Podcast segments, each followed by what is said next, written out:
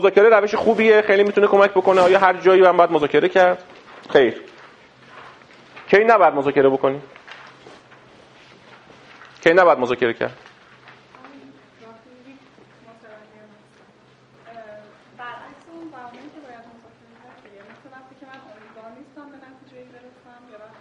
آه.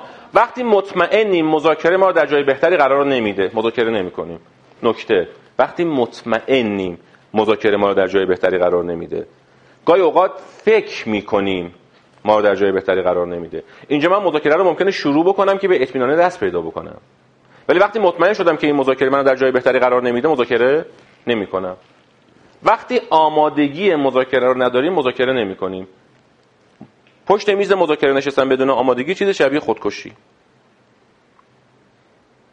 مثلا زمان کافی نداریم برای مذاکره.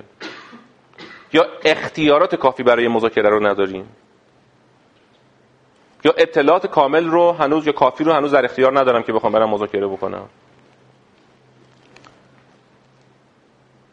وقتی موضوع مذاکره خارج از چارچوب‌های اخلاقی ماست در موردش مذاکره رو شروع هم نمی‌کنیم. پس در مورد هر چیزی نمیشه مذاکره کرد. بیا با هم یه مذاکره ای بکنیم تو شرکت یه اختلاس مشتی داشته باشیم. نه من نیستم. همچون میگه نیستم که من میگم یه دزدی بکنیم. میگم اختلاس بکنیم.